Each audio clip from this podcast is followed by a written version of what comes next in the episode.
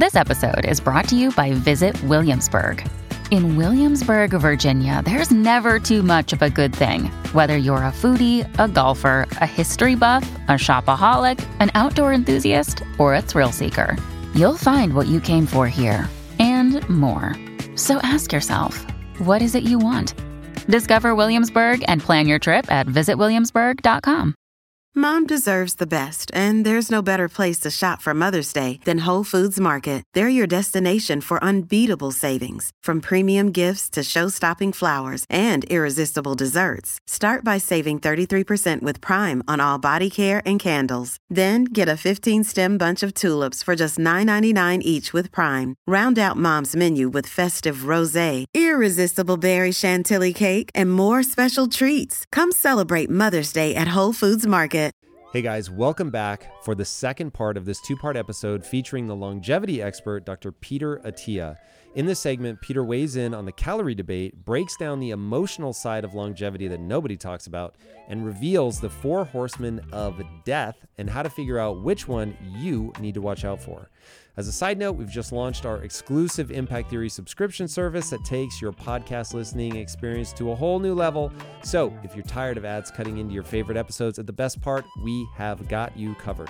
With our extra Impact Theory subscription, you can listen to Impact Theory completely ad free. We've also curated amazing playlists on topics like health, mindset, business, and relationships, making it easy for you to deep dive with hundreds of experts and relevant topics. Plus, we're offering bonus monthly episodes that you won't find anywhere else. Click through the show notes to subscribe to Apple Podcasts or Supercast. Sign up today. I'm Tom Bilyeu, and welcome to Impact Theory. Uh, okay, so if we know what we're trying to do is delay the onset of these diseases, you talk about that in the book. That basically the thing that centenarians have in common is that they probably were able to delay the arrival of heart disease, dementia, because uh, you say this um, cancer, that these things are building for oftentimes decades, that you can see heart disease in teenagers. Yep. Uh, which is pretty crazy. So these are people that have probably delayed the onset of the early symptoms of that for decades more than the people that die at say 70 or 80. Exactly. Okay, that makes sense. So now then I want to get to, and we'll stay on cholesterol here for a second. So uh, you talk about in the book that dietary cholesterol does not equal cholesterol in your body. So what does? What causes bad cholesterol being the thing that I'm certainly more concerned about? So dietary cholesterol is very difficult for our body to absorb. It has a bulky chemical side chain on it called an ester. And the only way we could absorb it is if we have an enzyme to cut the ester off called the deesterified and bring it in. We don't have much of that enzyme. So most of the cholesterol you eat, such as the cholesterol in, you know, shellfish or eggs, you poop out. Hmm. Okay, so we should just make sure everybody understands that. Eating cholesterol has almost zero bearing on your cholesterol levels in your blood. That doesn't mean that your diet has no bearing on the cholesterol Mm. in your blood, but your genes play a very significant role in the levels of your blood lipids. Mm. So we want to always differentiate between cholesterol and lipoproteins. Cholesterol is the cargo, lipoproteins are the boat. Hmm. So um, the term bad cholesterol doesn't actually mean anything. People say LDL is the bad cholesterol. That's actually very inaccurate, right? LDL, low density lipoprotein, is the boat that carries cholesterol, and LDL is bad, but we should really say LDL is the bad lipoprotein. The cholesterol in LDL is the same cholesterol in HDL, which people call good cholesterol. Hmm. So you can see why it doesn't make any sense. Now, every cell in your body makes cholesterol. So 95% of the cholesterol in your body is cholesterol you made. The reason every cell in your body makes cholesterol is because it is one of the most important molecules in the body. If you couldn't make cholesterol, you would have died in utero. Um, and the reason for it is every cell in your body is wrapped in a membrane, and that membrane is made of cholesterol. Most of the um, important hormones in your body, testosterone, estrogen, progesterone, cortisol, are made from cholesterol. So this hormone is absolutely, th- this molecule is essential for life, um, but not every cell can make enough of it. So we have to be able to traffic it between cells. So we have to be able to take it back to the liver. The liver has to be able to package it back out. It has to be able to move around the system. So if your body is like a big city, the superhighway of that body is the blood, the circulatory system. And the circulatory system is made of water. So when you cut yourself, you know, you see red stuff come out, but don't let the hemoglobin and platelets and things confuse you. It's just water with a bunch of red proteins in it. Um, and fat doesn't mix with water. Cholesterol is a fat, it's a lipid, and it doesn't dissolve in water. So we can't just move cholesterol around in the blood the way we move glucose mm. or the way that we move sodium or potassium. Those things are dissolving in water. They're called hydrophilic and they move around freely. Cholesterol is not, it's hydrophobic, it repels water. So that's why we have lipoproteins. We have to have these lipoproteins to move the cholesterol in and out of the body. Hmm. And that gets to the point of there are basically these different types of lipoproteins. Some of them are very high density, they have lots of protein and a little bit of fat in them. Some of them are low density, lots of fat, less protein, and some are very low density, virtually no protein and lots of fat or cholesterol. And they have different properties. And it turns out that the low density and the very low density ones are the ones that are atherogenic, meaning they're the ones that promote the destruction of your arteries. Okay, so something is starting to slowly come into focus for me. So fat in the blood is bad. Cholesterol or fat, which one do you mean? I mean fat. So when we talk about if if I'm understanding what you're saying correctly, there are two times now that fat getting loose has sounded like a problem. Uh, well, let's not. So so fat is rarely fo- floating around the bloodstream for the same reason. But if a lipoprotein, if the very low density mm-hmm. is indicated because it has very little protein and a lot of fat. Well, just when I use fat there, what I'm really referring to is triglyceride and cholesterol, but they're inside mm-hmm. the lipoprotein. They're why the, does it matter that the ratio of protein to fat starts getting low? It only matters in that that's how I'm describing why they're different in density. Got it. Yep. So it isn't that it is fat that makes them problematic. So what do they do? What's problematic is that the low density lipoprotein and the very low density lipoprotein are the only ones that seem to make their way into coronary artery walls or mm artery walls in general, and they have the potential to get stuck in there. So the high density it's lipoprotein like shape thing. No, we don't really have a great sense of it. It's something about ApoB. Hmm. So HDL, high density lipoprotein, doesn't have ApoB on its surface. It has something called ApoA on its surface. And when a high density lipoprotein goes into the artery wall, it comes back out. When an ApoB particle goes into the artery wall. Sometimes it comes out, but sometimes it stays in there. Hmm. And when it stays in there or gets retained, bad things begin to happen. The first of those things is it undergoes a chemical reaction called oxidation. That chemical reaction called oxidation creates an inflammatory signal. And that tells inflammatory cells called macrophages or monocytes to come. They become macrophages and they eat that oxidized LDL molecule that's what kicks off a devastating cascade in which the body, ironically and paradoxically, in trying to fix the problem, creates a catastrophic problem hmm. that ultimately leads to the creation of a plaque that, if it ruptures, will block the blood supply of the artery and cause a heart attack. You've got the two types that end up basically they have the ApoB on them. ApoB can get stuck in my arteries. Once it's stuck in my arteries, my body sends a immune response effectively yep. that then ends up creating a problem. Uh, is that calcification? Calcification is the final stage of the body trying to repair the problem. Okay. So think of it as the concrete that gets poured on a melting down nuclear reactor. Mm. So when you get a CT scan that's like what's called a coronary CT scan to look for calcification, the presence of that calcification, while by itself not problematic, is predictive of something bad that's happened. Mm. I describe, I think in the book, calcification is like going through a neighborhood and seeing bars on the windows. The bars on the windows are actually a good thing. They're going to prevent somebody from breaking in. Right. But it tells you what kind of neighborhood you're in. Yeah. Okay. No, that makes a lot of sense. Going on with my diet, one thing that I'm very curious about, and there's a raging debate online a calorie is just a calorie. Um, where where do you come down on that? in terms of the quality of the calorie? Does it matter?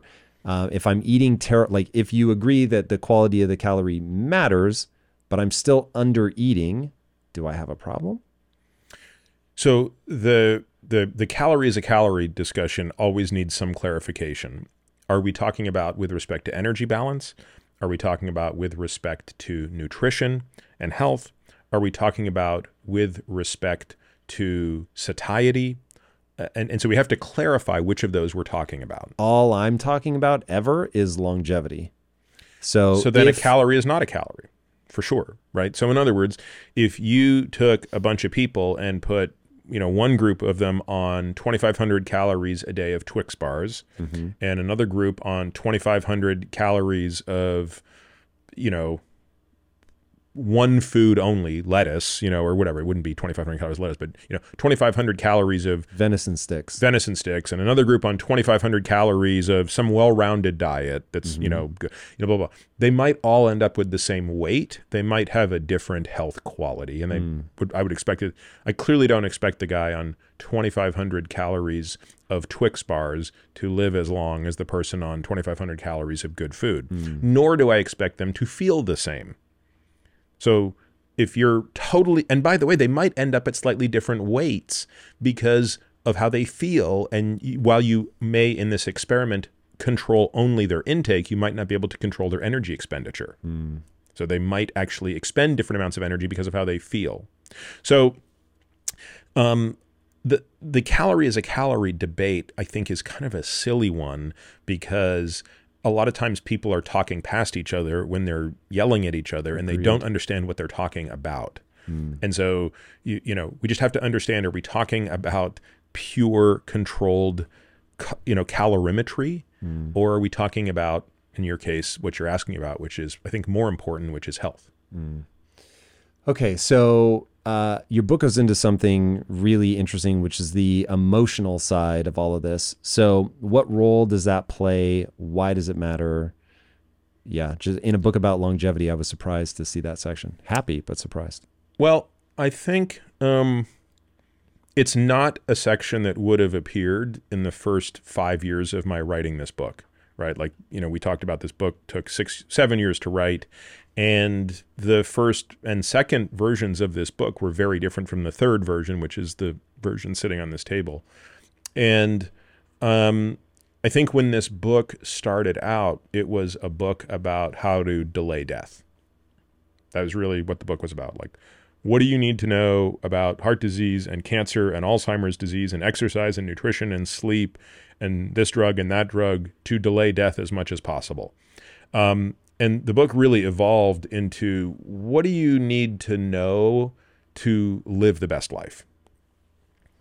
And I don't think I could write about that without talking about a very important, albeit difficult to quantify aspect of health span, which is the side of longevity that refers to quality of life, um, without ignoring, you know, by ignoring emotional health. It's it's what I consider one of the three pillars of health span. So physical health, right? All the stuff about your body, freedom from pain, strength, flexibility, movement, all those things. Cognitive health, the ability of your brain to work uh, and to stay sharp and you know have executive function, processing speed, memory, etc.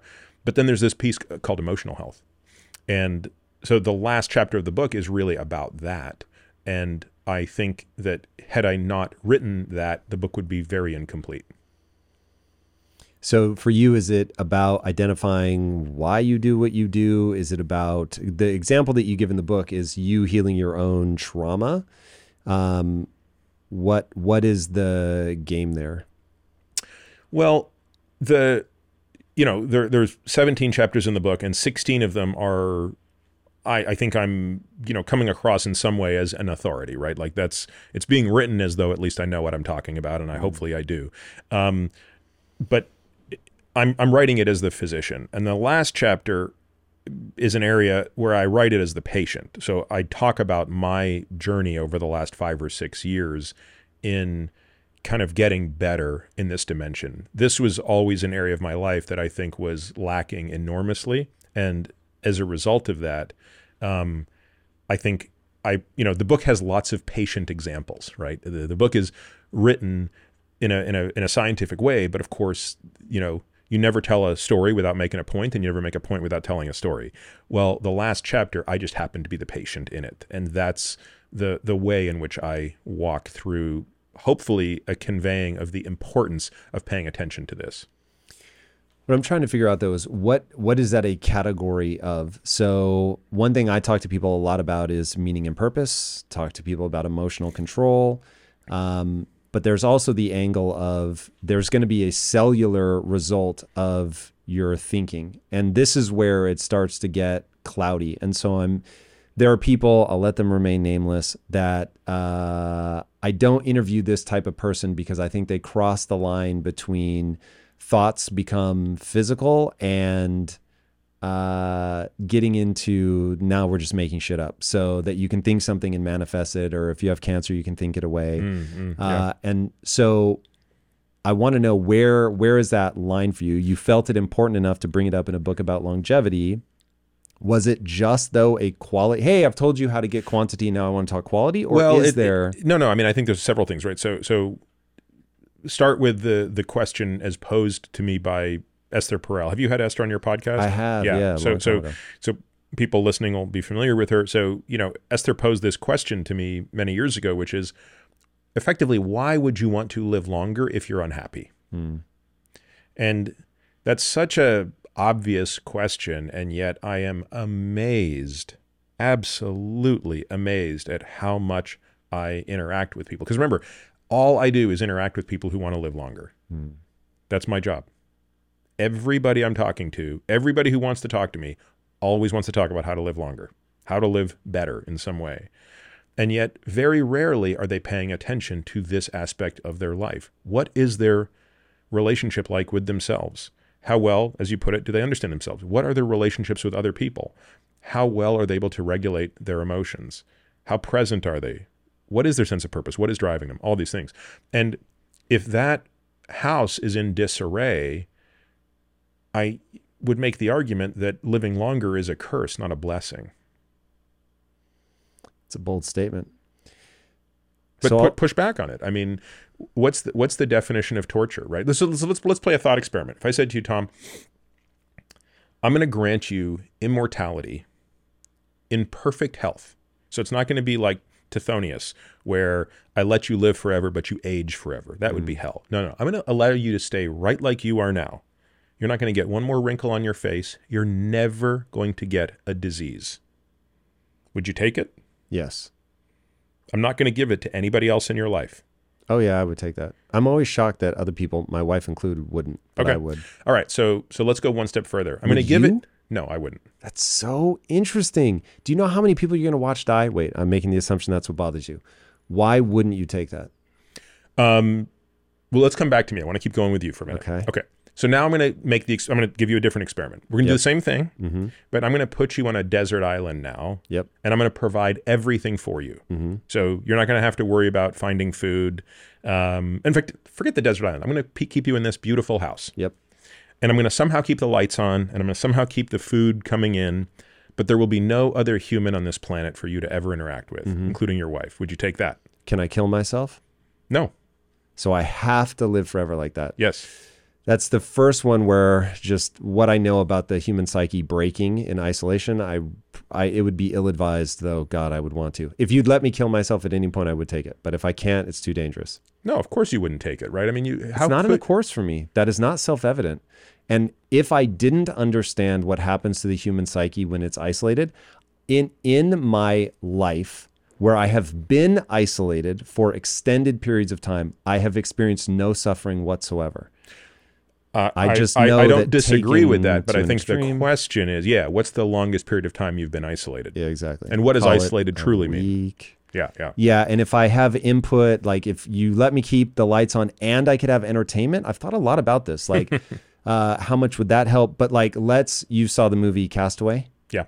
Okay, so if I had any glimmer of hope that I could get off that island, I would want to be alive. I would want to try and try. Yes, but that's a totally different story, right? Yeah. So this is But this what is I'm saying is, even the hope that I could one day reconnect. I'm telling you, there's no hope. I'm Yeah, telling so you then I would not. that I'm going to let you live I wouldn't take that. indefinitely in this house all by yourself. Yep. You- Okay, so that's just an extreme example of one dimension of emotional health, which is Mm-hmm. connection to others. And I'm I'm telling you that given everything to excess. Oh, and by the way, I'll even I'll even sweeten the deal, Tom. I'll give you all the money in the world and you can buy whatever you want. Wow. Right. Now buy what? Oh, you can buy yachts, art, whatever you want. We've we're going to have robots that do everything for you. That, that make everything, and you can't interact with these robots. I was gonna say, No, you- no, no, you threw- you complicated the matter. The robots are not. A, they're not going to Okay. supplant. So there's there's everything I could ever want except for human. You can have all the cars, all the yachts, Yep, all I know the better. whatever. Yep. You're not going to do it. If you really stop to think about it, you're not going to do it. Mm-hmm. Because with no connection to another person, it's a meaningless life. Yep.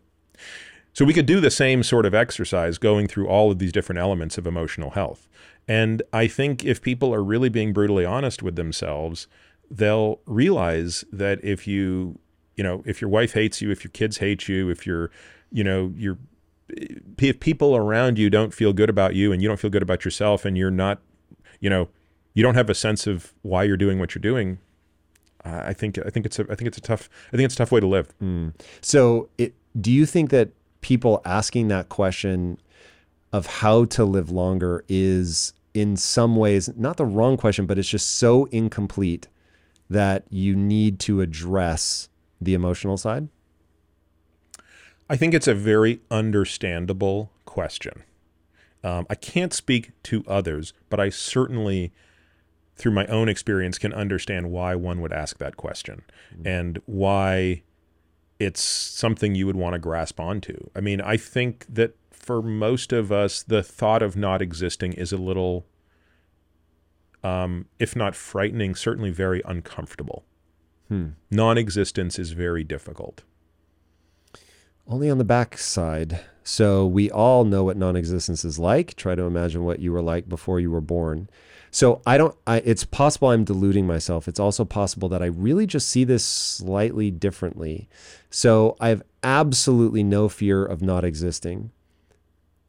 If yeah, the thought of just not waking up tomorrow only gives me anxiety around, ooh, did I make sure that I sorted things out for my wife? Like, is she going to be okay? Like, the thought of something bad happening to her, I don't like that.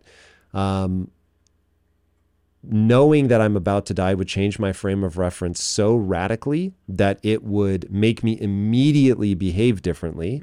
So, definitely a huge part of the way that I behave is predicated on that I have more time. I try to operate knowing that it's certainly not guaranteed. I could have an aneurysm and keel over and die before the end of this podcast. Uh, I'm very aware of that. Um, the reason that this feels so important to me and the reason that I was so glad you included it in the book is that I think the only thing ultimately that matters is how you feel about yourself when you're by yourself. And if you have earned your own respect, I think that's hugely important. I just found it very intriguing that not a lot of people are going to cover that topic in your book.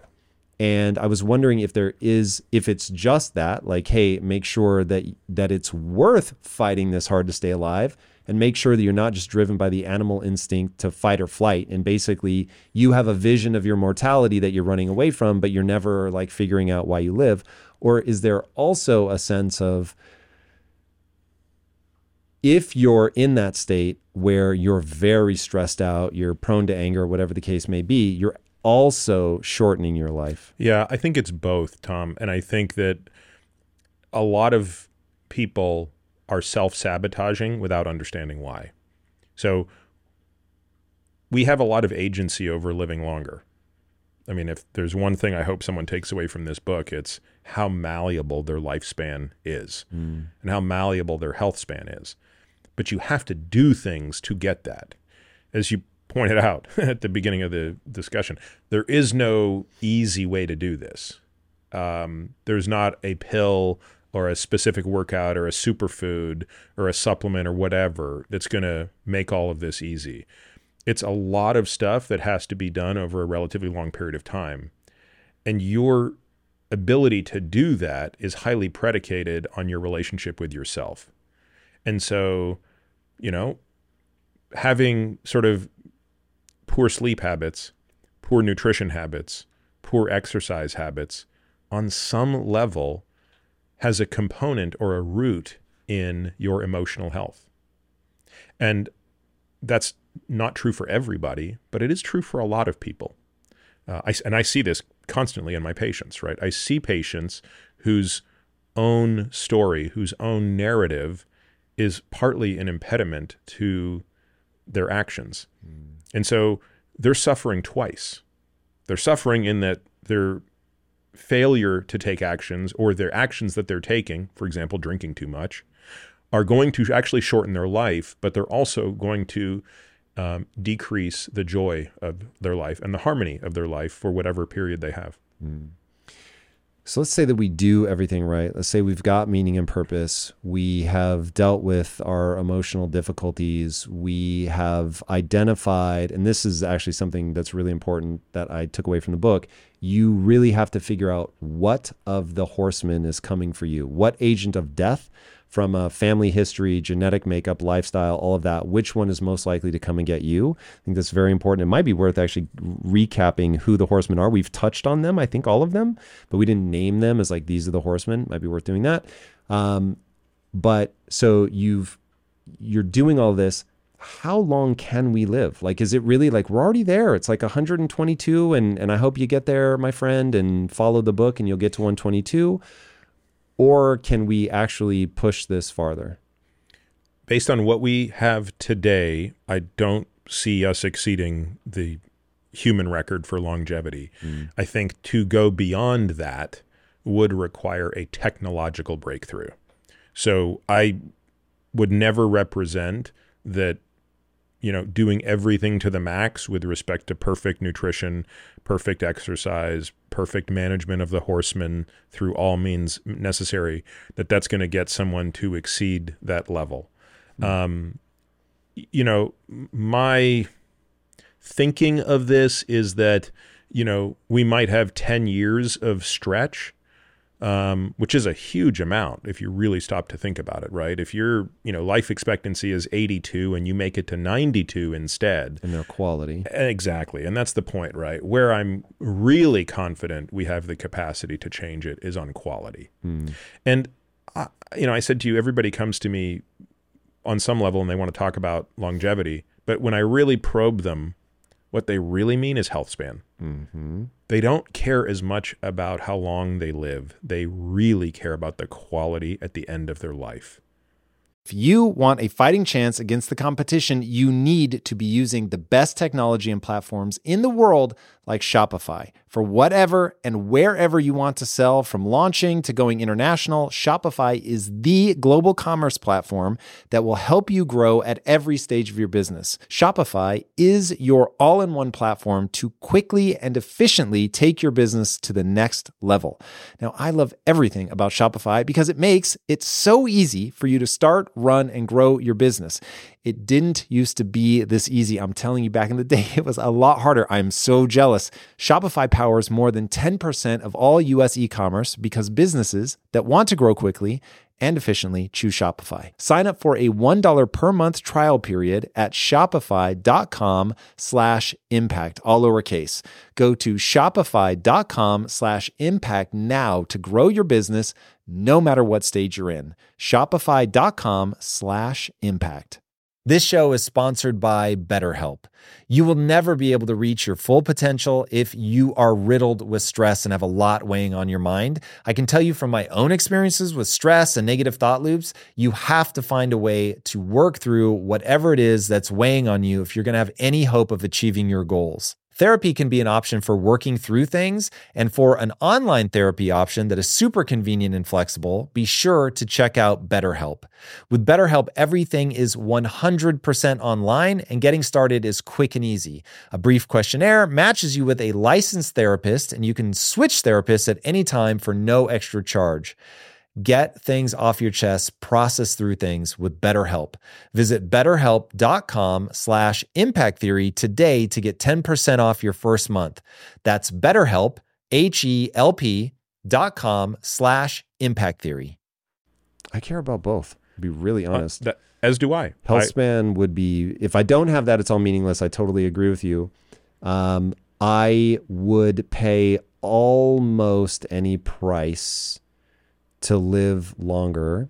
And so the, for instance, um, the question that that uh, you asked, like, I would, even if there was an apocalypse, as long as there were some other people, even if it killed everyone I knew and loved, which would be brutal, man. Like I'm, I am into my wife in a way most people just are not into their significant other. I can tell by talking to them, and even that, I would, if a meteorite hit and it was like your your wife is going to die, but you can live, I'd be like, yeah, I want to live. So my wife wouldn't though. She's like, Nor- if nor you die, I. I'm going. That's so interesting. I can't wrap my head I mean, it, it depends on my kids, but but yes, if my wife and kids were not on this earth, I wouldn't want to be on this But earth. what would happen if, God forbid, Peter, God forbid, I don't have kids because partly because I am so afraid of how devastating it would be if they died. But if they died, would you want to die? Um, I mean, again, I, I hope I never have to contemplate that. But if I lost willing. all of my kids, yeah, I'd, I'd I'd have a hard time probably wanting to go on. Wow. Wow. I get it, man. Look, it's it is I I have seen people go through it. It is an unbearable thing that I can't believe life asks of anybody. But despite knowing how bad that hurts, and I would not want to go through it, I don't know, man. And and look, of course, I might get so rocked. I'm just saying here from an emotional sobriety standpoint where it is just a thought exercise, um, I don't understand people's response to be like, yeah, just take me out. But let's go back to I think what's the more germane point, which is um, you want quality of life and length of life. I hope what comes across really clearly in the book is those are not mutually exclusive. And what I really would like people to understand is if you pursue them both, you get them both. In fact, if you just focus on health span, if you just focus on preserving cognition, having the most physically robust body possible as you age, and pursuing emotional health, you are guaranteed to get lifespan benefits as well. Mm. Okay, so talk to me about the horsemen. Let's name them. So there's four. Three of them basically account for the majority of death in the uh, first world. One of them directly doesn't account for that much of the death, but indirectly probably accounts for the most of it. In other words, it's the amplifier of the other three. So the big three are the diseases of atherosclerosis, so heart disease and stroke. Second one is cancer. Third one is neurodegenerative diseases, inclusive of all dementias. So that includes Alzheimer's disease, uh, Parkinson's disease, Lewy body dementia, vascular dementia, etc. So those those three really they they show up a lot on death certificates. They kill a lot of people. The fourth one is more of a spectrum. It's not a single disease, but it's the spectrum that goes from hyperinsulinemia to insulin resistance, fatty liver disease, all that metabolic stuff we talked about, all the way out to type 2 diabetes. Mm. And again, not a huge number of people's death certificate says NAFLD, type 2 diabetes. A little bit, but not not staggering.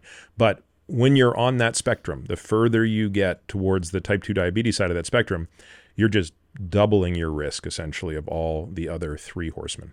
Do you think that metabolic disease is causative? Like, is basically every non um, traumatic death is it downstream No, it's it's it's uh, it's neither necessary nor sufficient, but it is causative. So so you can have causality without necessity and sufficiency. So let's take an obvious example: smoking. Is smoking causatively related to lung cancer? Hundred percent. Like meaning there is a causal relationship between Right. smoking and lung cancer, but fifteen percent of people who get lung cancer never smoked. I don't know the number, but many people who smoke don't get lung cancer. So similarly, metabolic disease is 100% causally related to the other diseases, but not everybody who gets meta- not everybody who's metabolically ill is going to necessarily succumb to those diseases. You could die of something else. Um, and not everybody who succumbs to those diseases had metabolic disease. Okay, that's really interesting. There's at least one example you give in the book. I'm not sure where you put your own story, but you scored a six on the calcification uh, scale, very young, 30 35. something. And then Anahad O'Connor, who we bizarrely both know, you know him way, way, way, way, way better than I do, but I had the good fortune of meeting him. Um, he scored like 126 or some ridiculous thing. So is that the kind of example where you guys were both relatively healthy but have this what genetic predisposition? Well, totally different issues. I mean, Anahad, as I write about in the book, had, uh, unbeknownst to him, a very elevated LP little a, um, which is genetic, and he was otherwise exceptionally healthy, um, and is to this day exceptionally healthy, but had this genetic issue that was driving, r- you know, rapidly advancing heart disease, and luckily. Um, you know, was caught really early. I mean, 125 or whatever his calcium score was pretty darn advanced, but to be able to catch that at such a young age uh, is is going to make an enormous difference in course correction. So had he not had that calcium scan done and acted on it, uh, there's virtually no question in my mind he would have died prematurely. Yeah. So I was going to ask so if that isn't a driver or isn't being driven by his diet, is it purely just genetic luck of the draw? Yes. Okay. So in the book, you tell a story of somebody that came to you. They had just the worst deck of cards or hand of cards that you could be dealt around uh, cognitive decline. Well, as in the they had the worst. I mean, they didn't have the worst. Fortunately, they had you know a very bad hand dealt to them vis-a-vis the risk of Alzheimer's disease.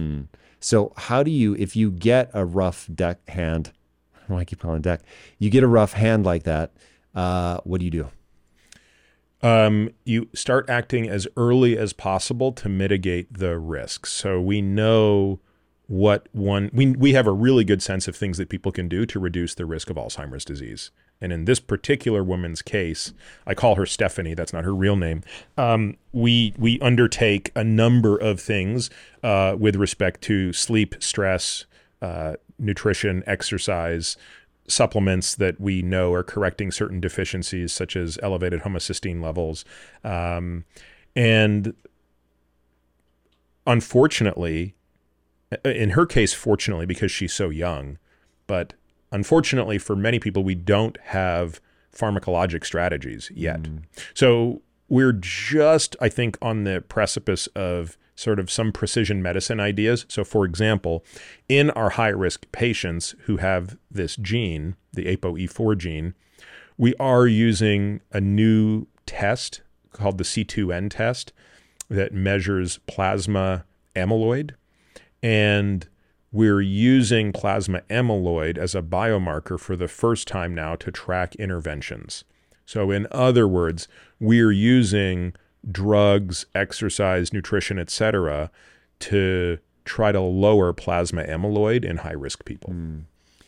Talk to me about drugs. Like this is one thing. Statins comes up a couple times in the book. I I the only drug I take is an antihistamine, and I would stop doing that if I could figure out what it is, either in my diet or my environment, that's giving me the allergies. Uh, but I've had it across like seven different places that I've lived, different states. I mean, it just doesn't seem to matter.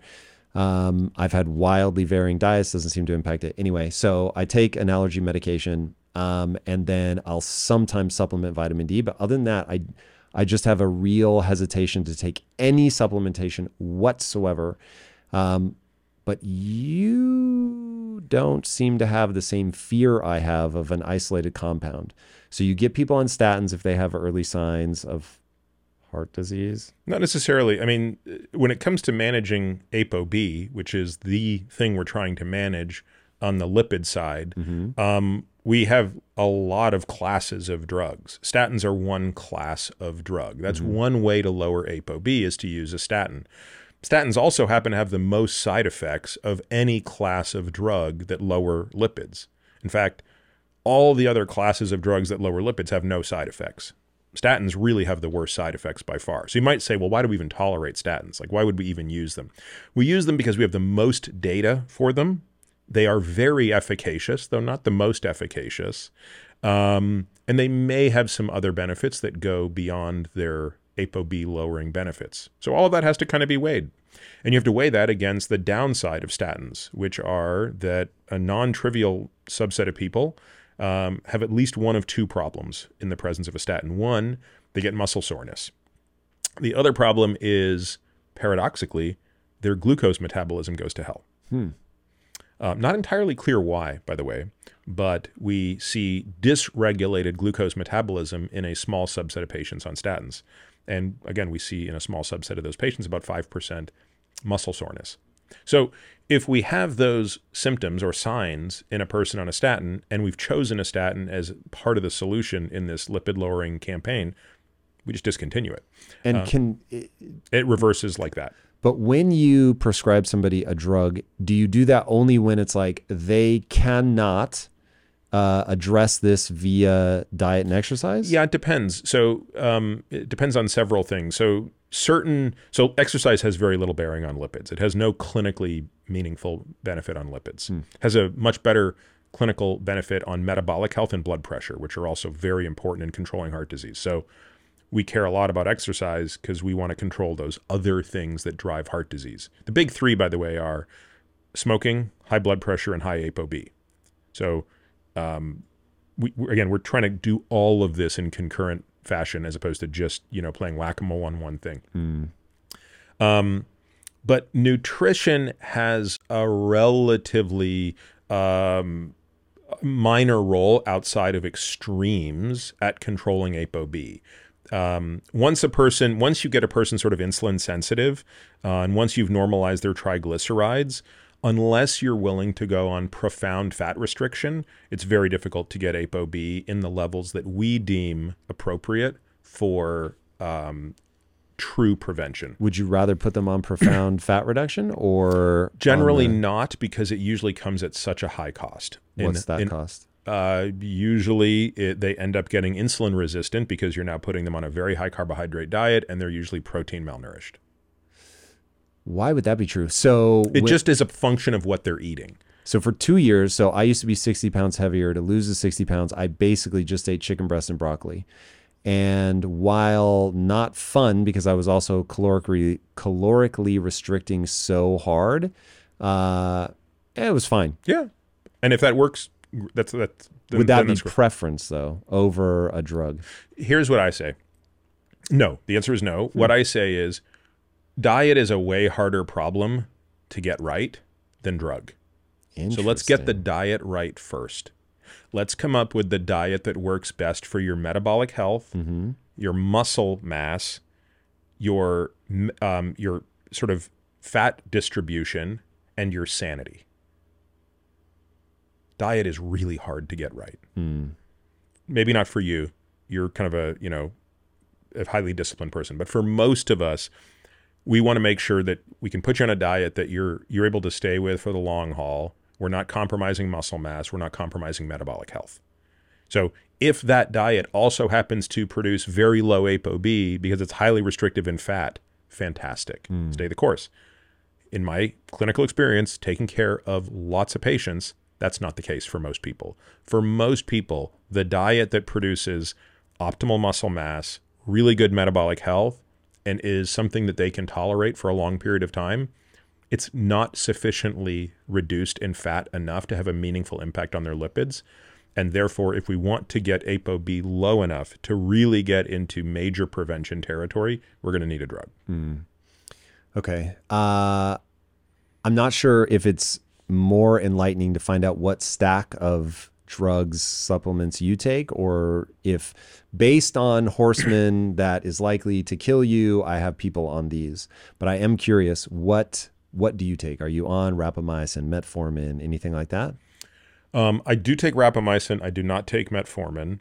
Um, I do take uh, a lipid lowering drug. I take two lipid lowering drugs. So one of them is called Repatha. It's a PCSK9 inhibitor. So it's an injectable drug that um, prevents the degradation of LDL receptors on the liver. So That's specific. very specific. So it's a very clean drug, has no side effects, uh, works incredibly well. It's the most potent lipid lowering drug we have. Did you have a genetic predilection to something that made this necessary? I mean, I, I just only in that I have a genetic predilection to heart disease. My family history is abysmal for heart disease. So, um, you know, once that came into focus for me, I was very clear that I was going to do anything and everything to at least take that off the table. Right. um, and that basically means not smoking, not an issue, having low to normal blood pressure, fortunately not an issue, and having physiologic concentrations of ApoB, meaning lowering my ApoB to the level of a child. Okay. And you are you able to get to that or is that what this injectable is for? I use these drugs to do that. Got it. Does rapamycin help with that? No. So what's rapamycin about? Explain what it does to people.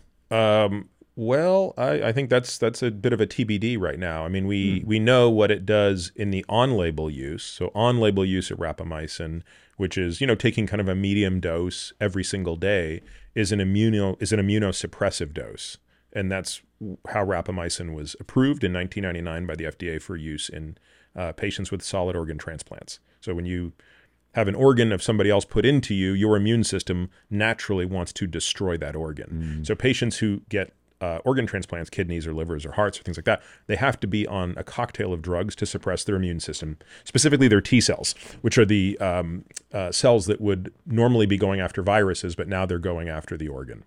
So um, that's nothing to really do with how we're thinking about rapamycin as we're thinking about rapamycin through the lens of what's called geroprotection, which means you don't really have a very specific disease you're treating. You're more broadly targeting the process of aging at the cellular level.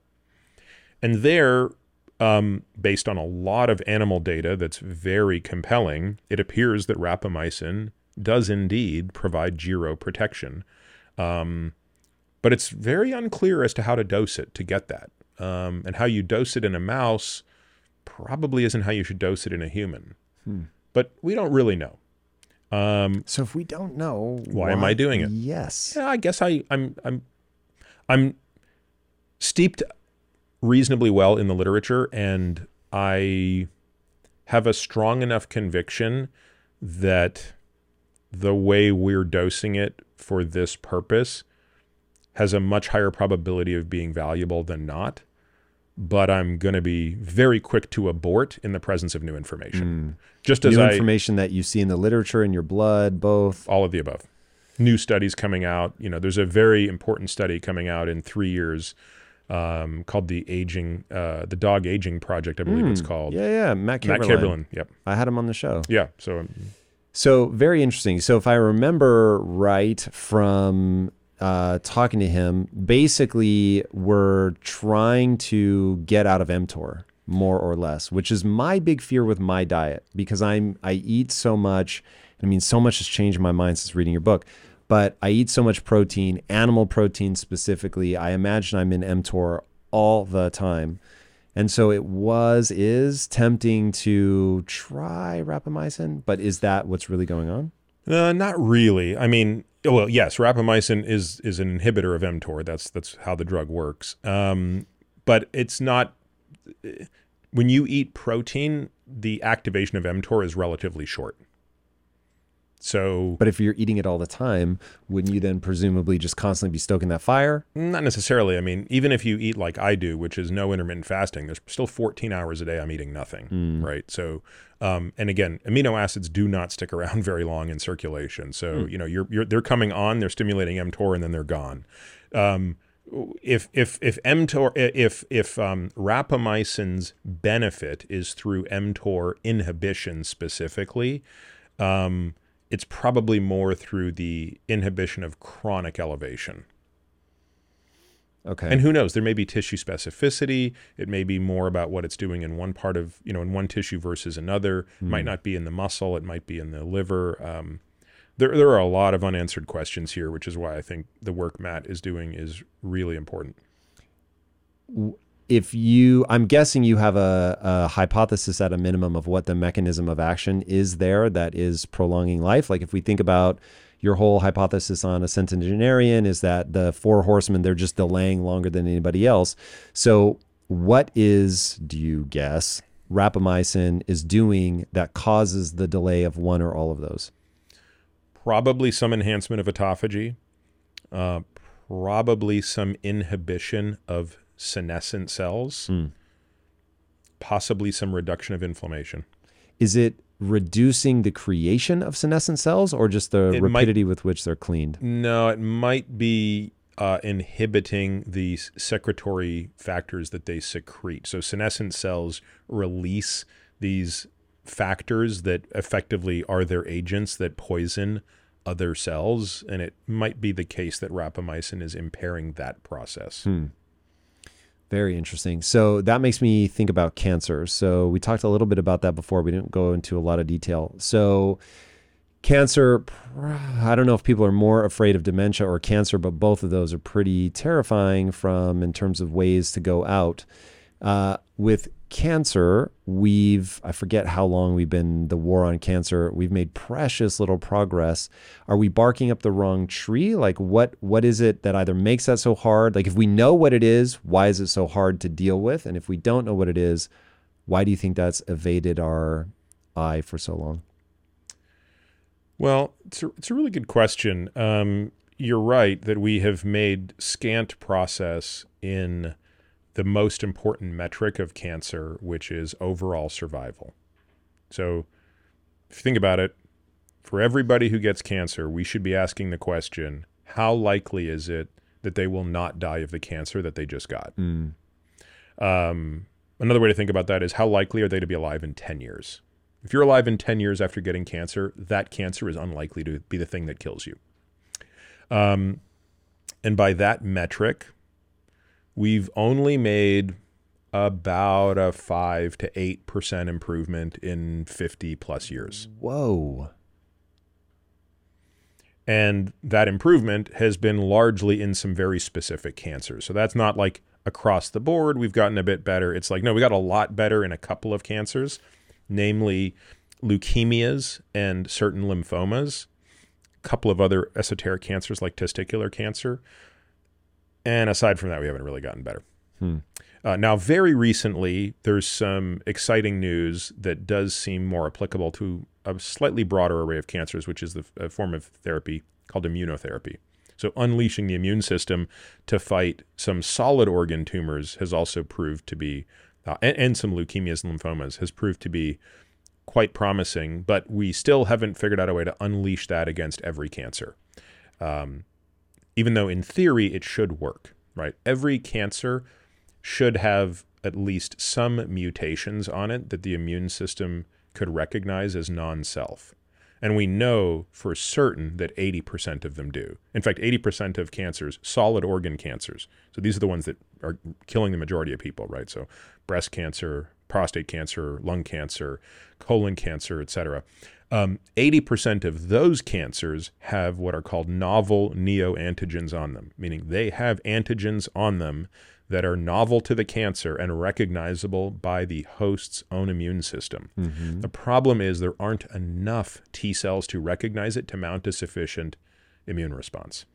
So the real challenge of cancer therapy today, in my view, is going to be enhancing that problem, it, that process rather. In other words, I think most of the attention on cancer should be on how do we create more reactive antigens in cancer and how do we enhance and extend the longevity of T cells to attract that.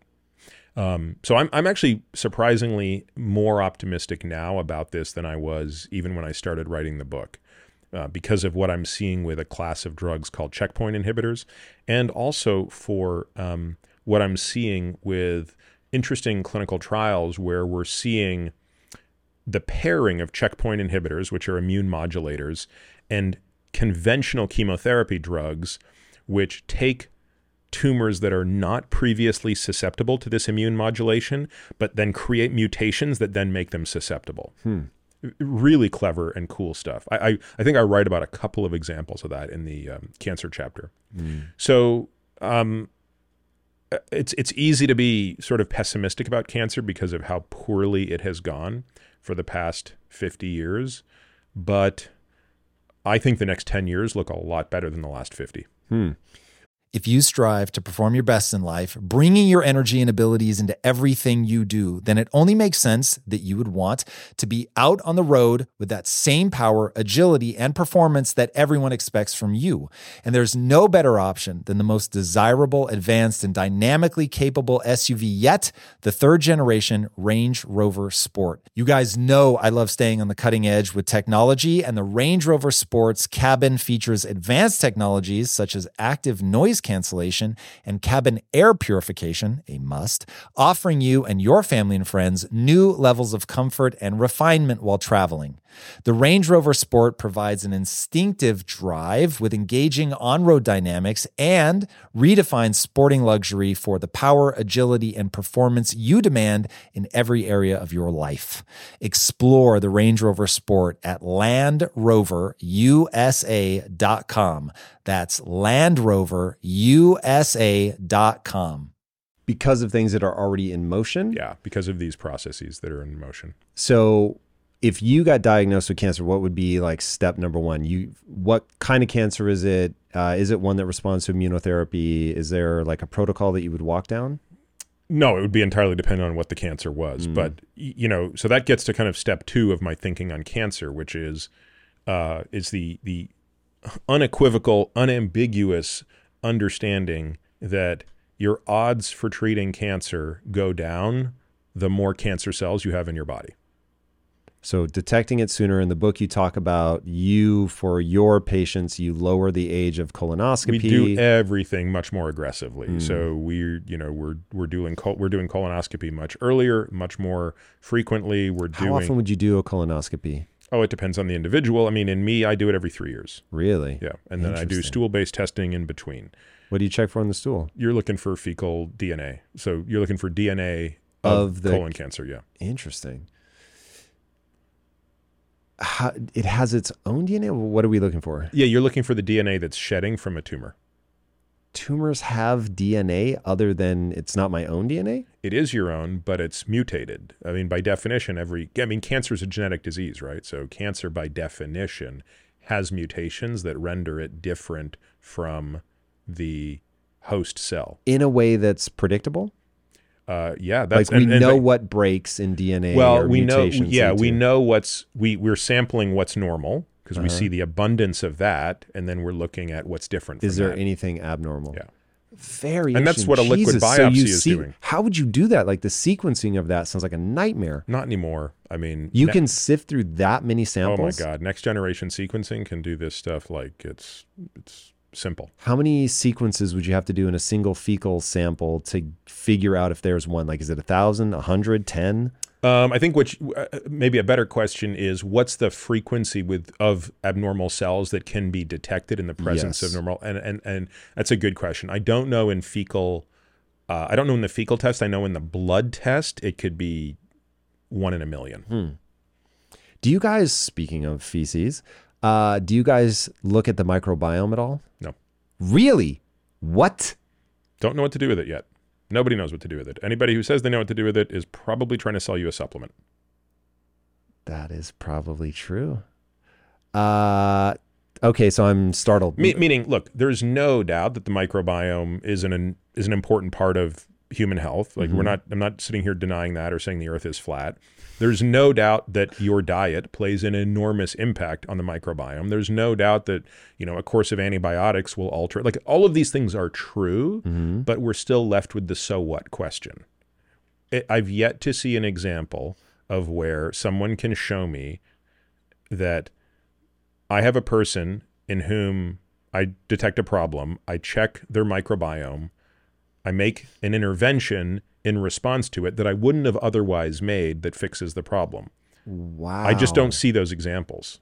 Okay, so man, this is very interesting and important to my life. So I think we talked about this before. My wife, seven years ago now, I think, had a threshold event where she went from having a manageable gut issue to I was legitimately afraid she was going to die. Her hair was falling out. Her nails were breaking. She couldn't keep anything down. She was in agony at times on the floor, couldn't be picked up. I mean, it was just really, really brutal. She had to do things like swallow cameras, colonoscopy, endoscopy. Like, I mean, she did fucking everything. And this was long enough ago, seven years, that uh, a lot of doctors only sort of knew what a microbiome was. Like they didn't know anything about it. They only sort of knew that it existed. And so they couldn't come up with any answers. And it was only through finally getting her tested, realizing she didn't have enough diversity, realizing what we're going to have to do to start building that diversity back. It was a very long journey of figuring out what the things were that she was responding to um, dietary enzymes, probiotics, prebiotics. I mean, just like this whole arsenal. Now, it may just be, oh, we didn't actually, and and to be honest, we don't know which of those things worked. And she's said many because she takes like 26 supplements a day or something. She's like, uh, I don't know. Do I still need to take them all? She's like, I have no idea. So she just keeps doing what she's doing. And we don't know the counterfactual in these situations. And and I guess what I'm What do you mean by that? we don't know what would have happened if you did something different. Yes, very true. So that this is the problem with this space is we don't have clinical trials upon which to extract knowledgeable or reliable information. Why? I don't know. Probably because there isn't enough financial incentive for the industries that typically want to do this, right? Like if you're an unregulated industry, which is hmm. the supplement industry, what incentive do you have to do a clinical trial? You don't require it to sell your product. Hmm. All you need is marketing. So that's why no supplement company is out there trying to run a clinical trial. Clinical trials are only run by drug companies because they can't sell their product Right. without a gold standard of a clinical trial. So for as much as people want to kind of poo-poo drugs and rah rah rah yay yay yay supplements, they should really be thinking about this in the other way. The burden of proof is much higher on a supplement in the hmm. sense that we have no clue if it works, let alone if it's not harmful. At least the FDA, for all of its faults, and you won't find many people that are more critical of the FDA than I am. I think it's on the verge of being a corrupt organization. At least it tries to hold drug companies to some level of efficacy and safety. It doesn't always do it, Hmm. but at least it's trying. At least they're going through those motions. No one's even trying to do that with supplements. I mean, the, the supplement industry is such a filthy, disgusting industry that even though I take supplements, I stress more about sourcing those than I would ever stress about sourcing pharma. Hmm. Okay, so In other words, you've got to be really careful where you're getting your supplements. So if I'm using a probiotic, which I do during allergy season, hmm. interesting. A probiotic. Why? you know, I I live in a part of the world where there are really wicked allergies and I don't want to get them. Hmm. So I've talked to a few allergists and I've said, look, what can I do prophylactically during this season in Austin where cedar fever is out of control? And they say, well, we don't recommend doing immunotherapy until you actually develop the allergy, blah, blah, blah, blah, blah. But a couple of them have said, look, we recommend this probiotic. We think it might slightly enhance, you know, this element of your immune response. And I'm kind of like, okay, I, if there's a 5% chance it works and it's not going to hurt me, I'll take the chance because the only thing I'm doing is wasting money. Hmm. But like, I don't find that to be a very, I mean, I do it somewhat reluctantly, right? It's so interesting to me that the microbiome would play a role in allergies. I mean, I get it because so much of the immune system's there, but it's just it's such a unexpected twist, turn of events for me. Um, even just the discovery that so much of my immune system resides in my gut was already startling. Yeah, it's it's it. I mean, again, I think the microbiome is interesting, and I really hope we get to the point where we know how to manipulate it. Um, Are you? But- f- Do you look at the research on that? Or are you waiting for something more stable to come? out? oh, I intermittently do, but but I don't follow that research nearly as closely as what I'm following other things. So, So it's it's sort of like like every year I'll go back and do a little dive into it with the team and say, okay, what is there anything we know today? And eh, you know, year upon year after upon year, we kind of come back to the same conclusion, which is nothing to nothing exciting to report yet. I mean, there are edge cases, right? So fecal transplantation, obviously very efficacious in some people. Um, Do you worry about FMT? Um, I mean, uh, there are huge risks associated with it, as you know. So it's it's it, it's it's something that should only be done when the risks are justified by the alternative of not doing it. Yeah, we were maybe a month away from me doing fecal microbial transplant with Lisa because I was just like, "Eh, this is scary. Yeah, understandable. But for reasons of, it just felt like blood transfusions from like the 70s or something, where it's like, are they don't know what we're scanning for the right things? I, like, I, I, I, yeah, yeesh, very yeah, terrifying. yeah. So, what would you have done if i had come to you with Lisa and said, hey, uh, she's always had gut problems? I would have sent you to someone who who does that. Like again, I'm not saying that. Who though? Like nobody seems to know. Like when I say we finally even I couldn't resolve it for her as much as I was learning and meeting with experts. Like she finally just had to be like, when I eat this, what do I feel? When I eat this, what do I feel? Yeah, I mean, I, again, this is not my area of expertise, Mm. so I wouldn't act like it was. Um, uh, you know, I, I- You'd be like, I don't know. yeah, I, I mean, I'm I'm, sending you I'm, I'm really happy telling people I don't know. There's a Yeah. there's there, there's more things I don't know than I do know. Yeah. That is uh that's something that a lot of people struggle with. I definitely fall into the other camp where I feel like I know just enough to be like, do this, come back, report. So it was really interesting reading your book, seeing how much of the things that I felt like uh in fact I'll say this another way. I am I'm I'm I have a weird emotional hangup. Like I really want to I wanted to say the sentence that I'm going to stop doing intermittent fasting and and start doing what you're talking about and I probably should. Uh do I have orthorexia? This is a very interesting question.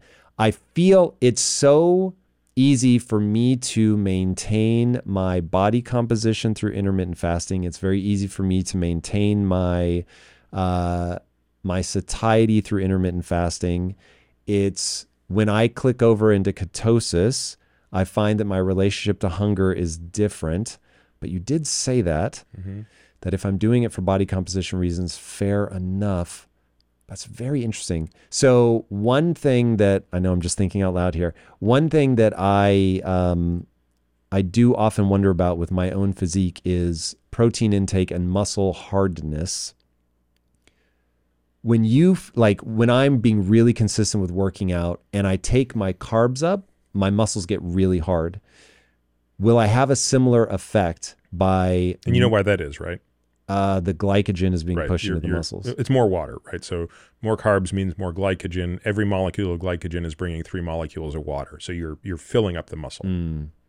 Okay, so then is there none of that relevance with protein? Because I was going to say like It's different, right? So so protein is contributing to the sarcomere, the functional unit of the muscle. The the that's that's that's the part that's contracting, right? That's the functional piece of the muscle.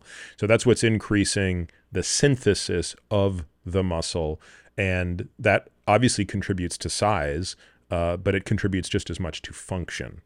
Um, but creatine, you know, will add size to muscle through water retention. Carbohydrates will add glycogen and water to muscle. These things are important for performance, also, by the way. So they're not just an aesthetic thing. So carbohydrates, uh, creatine, water, protein synthesis, all of this matters to muscle. if I were eating more protein, would you expect uh, my muscles to feel more firm? What uh, am I going to be able to increase my strength more? Like, it, assuming that I hold my workouts the same, because I'm trying. I'm trying to think through: Do I change my diet, or do I just keep doing what I'm doing now? What I'm doing now is easy, but I always thought I was So it getting depends. I don't know how you're working out. So I don't know right now what you're limited by. Are you limited by amino acids or are you limited by progressive overload? Or are you limited by some other factor? So meaning I'm not overloading the muscle enough. Yeah. Are you over? Are you putting enough stress on the muscle or not? Uh, do you have a high enough testosterone or not? Do you have enough amino acid or not? Any of those things can be the bottleneck. Um, and uh, you're, you, are you at the limit of your genes, right? Like all of these things start to matter. Now, my guess is virtually nobody is at the limit of their genes except for bodybuilders. So I'm not at the limit of my genes. What am I at the limit of right now? Probably, and I'm not at the limit of protein anymore. I'm probably at the limit of how hard I'm willing to train, how much I'm willing to train, and I'm actually I'm probably at the limit of testosterone as well because mm-hmm. my T is pretty low. So I can't answer the question for you. What is more protein going to do? Because I would need a lot more information to understand like how you're train, what's your training volume, what's your training intensity, and you know all those factors. Okay. So one thing while I have you that I I will say is my limitation when I think about what holds my physique back, I get injured a lot and I get injured in a very specific repeatable way which I think has to do with stability, which you cover in the book. So, um I have a very weak middle back and I compensate for everything by shrugging my traps. So it almost doesn't matter what I'm doing. I brushing my teeth. I will suddenly realize Jesus, and I have to like remind myself to. I think it's uh, retract my scapular. Like I, I'm pulling that sort of mid back girdle down. Um, in the book, you go into how you can rewire the way that your brain has learned to, to control your musculature.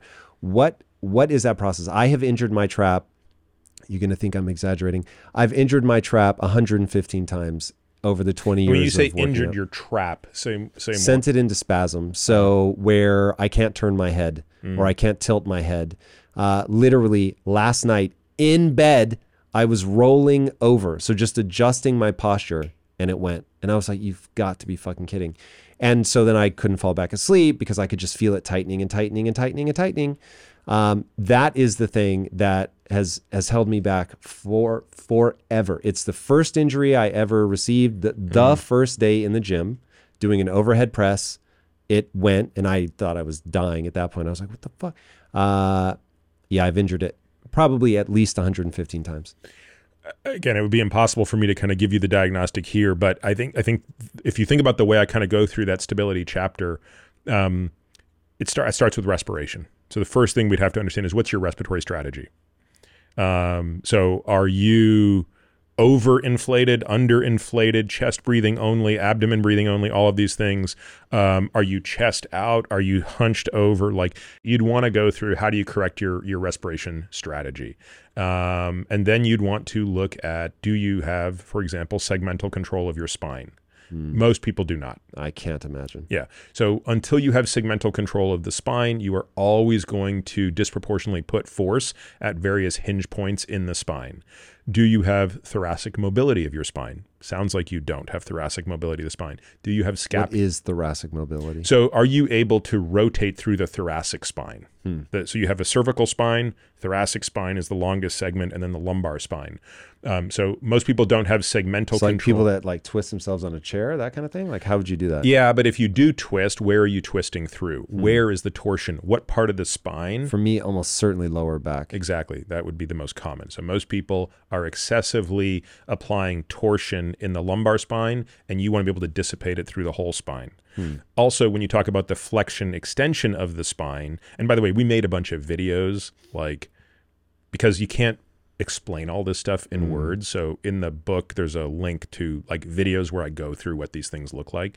Um, but you know, being able to do a segmental cat cow exercise is a really good way to see if you have segmental control of extension and flexion of the spine from head to tail. Um, so you know, then we get into sort of do you have scapular control through the full range of motion through all four phases? So protraction retraction elevation depression. Again very few people can can control their scapula through those things. So stability and movement are uh, you know intertwined very intimately. And if you you know if you're trying to unpack these injuries you generally have to go back to the breath training how to training yourself how to breathe properly training yourself how to move properly. Hmm. And there are two schools of thought that i have relied on very heavily in my journey here and that of my patients. And that one is called dynamic neuromuscular stabilization dns the other is called postural restoration institute pri bringing everything that I've learned from this conversation and the book today, tell me if this makes sense. So I I would like to add more muscle to my frame. do, you- do you know how much muscle mass you have right now I don't. have you had a dexa scan I haven't, man. I'm really like I love that stuff, but because no one's coming to my house to do it, uh, I haven't gotten tested. It'd be very interesting. you can't do it at your house you kind of have to go to the machine I'm I'm willing to do it. Yeah. I would be very keen to figure that out. One, I want to see if I have any. well you should get a visceral fat. baseline and you should you, you know you should figure out like where you are where do you stack mm. up right now in terms of muscle mass if for no other reason then you can evaluate your progress if you let's say you you know you test your ALMI it's at the 70th percentile that's great but do you want it to be at the 80th percentile well this way mm. you can figure out if the changes you're making are going to move you in the right direction or not All right. So making my goal maybe even more broad is something you talk about in the book, which is the centenarian decathlon. mm-hmm. Uh, so what are the things you want to be able to do when you're older? You better be scoring very high on them, depending on what part of your age you're in now, because it's all going to decline as you get older. So here are the things I feel like I should be implementing based on I am 47. okay and so what do you want to be able to do 40 to 50 years from now I want to be able to be very independent from a mobility perspective. So I love the idea of being able to, um, when I'm flying to Mars, to be able to hold, I guess, before we blast off, be able to put luggage above my head. uh, uh, so yeah, I want to be able to travel, put things above my head. I don't want to lose a lot of my strength. I want to maintain. And if you want to go to Mars, by the way, you're going to have to tolerate pretty high G forces. So think about the neck strength Nice. that's going to be required to do that. Yes. Also, I would just like to not have constant trap injuries. That would be amazing. Yep. Um, I want to be able to play video games. Okay. Tell These- me, I don't play video games. I do drive a simulator though, so that's probably similar. Uh, I would guess not from the perspective of what I struggle with. So me I had with. so much wrist inflammation for so long. I think a lot about inflammation. Inflammation. Keep that down. So you, thank you, by the way. Your uh, encouraging me to add fat to my diet allowed me to go from basically never being able to play video games to I can now play as much as I want on Saturday. Which I mean, I I'm sure I could play more than that, but that's just from a time allocation standpoint. So uh, that's been a huge win. So being able to do that, uh, sex, huge thing in my life. So being able to whatever that takes. Uh, so a certain amount of flexibility, I imagine, uh, Yep. stamina, et cetera, et cetera. Um, yeah, aesthetics. I want to look good. I want to be strong, look strong. Um, something cognitive, like being super sharp. That would be really important. Well, I mean, if you're playing video games, presumably you've got to have pretty decent cognition, right? Mm. You've got to have um, certain skills, and um, depending on if you want to be doing this, Yeah, also true. I don't need to pick up grandchildren. That would be the maybe one deviation from what a lot of people want to be able to do. But being able to be physically active, I mean, take sex is Yeah. my like. I want to be able to do that to the fullest. Um, so, given all of those things, here's sort of how I see this now breaking out. Um, sleep, which we didn't really get into, but I obviously I'm going to need to get sleep. That's going to be super important. Um, I'm going to need to identify, given my family history, I think it's either going to be cancer or heart disease. Neither are sort of overwhelmingly prevalent, um, but those would be the two where grandparents died of that. So certainly want to be thoughtful about that.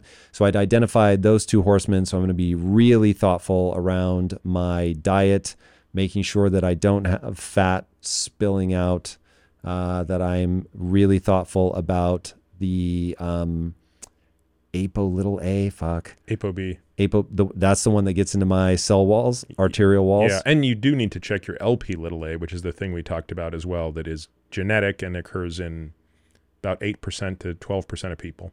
Okay. So, uh, paying attention to my diet, uh, the adjustment that I'm thinking about making my diet, I'm going to test not doing intermittent fasting, see what that does for my muscle mass.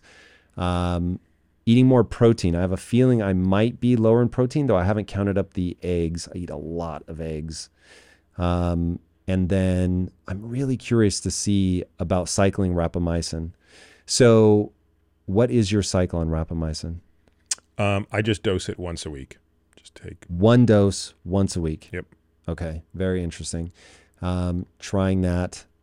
What other changes? I feel Well, that, like you're gonna have to have a doctor help you with that. That's that's not an that's not an over the counter. yeah, yeah, yeah, Yeah, yeah, yeah. for sure, for sure.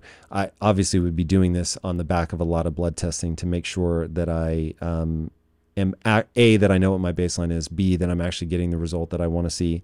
Um, so yeah, looking at the number on the um, the cholesterol that we were talking about earlier. Grip strength is it going to be one. Again, not you know not sitting around with a little one of those like little grip squeezers because Mm. that's not really what it's about. It's how do you develop grip strength? You develop it by carrying heavy things, right? Right. So you know this morning I was deadlifting, and because I was doing it in the hotel and I didn't have chalk, I was failing in grip today. Hmm. Like it's actually funny. My hands and my forearms are still sore five hours later because I was really at the limits of what I could do without chalk, and you know I didn't have anything else. So, so but so yeah, I was deadlifting, but think about how much I was doing for my upper body, even though that's a lower body activity. Um, you know, doing farmer carries, something I love doing. I mean, I'm always trying to figure out a way to use my upper body to maximize the relationship between grip and shoulder. So uh, think of it less as like very specific tests that you do, um, and think of it more as the the broader activity you need to do to produce that. So grip strength is just an integral of upper body strength. Mm. All right. So if if that is my sort of fumbly way through the things, the changes that I'm going to make, um, if somebody wants to outlive and they come to you at that cocktail party and you just cannot get away from them and you have to answer the question in a succinct way, um, what do people need to do to maximize the human life expectancy? There is no sentence I can give any person to tell them what the prescription is, right? I mean, if I could, I wouldn't have written a 500 page book. Mm. There's no chance. Believe me, I didn't want to write a.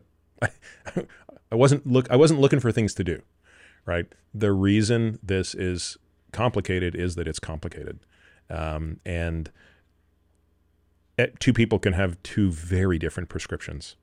You know, if I'm at that cocktail party and the person I'm talking to, after a few minutes, I figure out that their biggest issue is that they're not sleeping, you know, or that you know they're sleeping four hours a night uh, nothing else. I'm not going to really waste time talking about protein with them. We've got to figure out why they're not sleeping seven to nine hours a night. And how much of that is sleep hygiene? How much of that is underlying pathology like sleep apnea or restless leg syndrome? How much of that is alcohol? How much of that, like you have to, you have to get to the root of that problem. But if you're sleeping four hours a night, that's the elephant in the room. If you're not exercising at all and you're sleeping well and you're sort of eating okay, like none of that other stuff matters. You need to get exercising if you have type 2 diabetes and metabolic syndrome, you know, I, we have to get you exercising and changing your diet and all those other things. So, so again, it, it, I'm not being difficult because I don't want to give glib answers. I, I'm not giving a glib answer because there isn't one. Very fair. All right, where can people engage with you to get the non glib details on all of this? Uh, I think if you go to our website, peterattiamd.com, and sign up for our free newsletter, you'll very quickly get brought into our world where every Sunday we're going to spit out something that me and my research team have written on all these topics. I love it. All right, guys, if you haven't already, be sure to subscribe. And until next time, my friends, be legendary. Take care. Peace.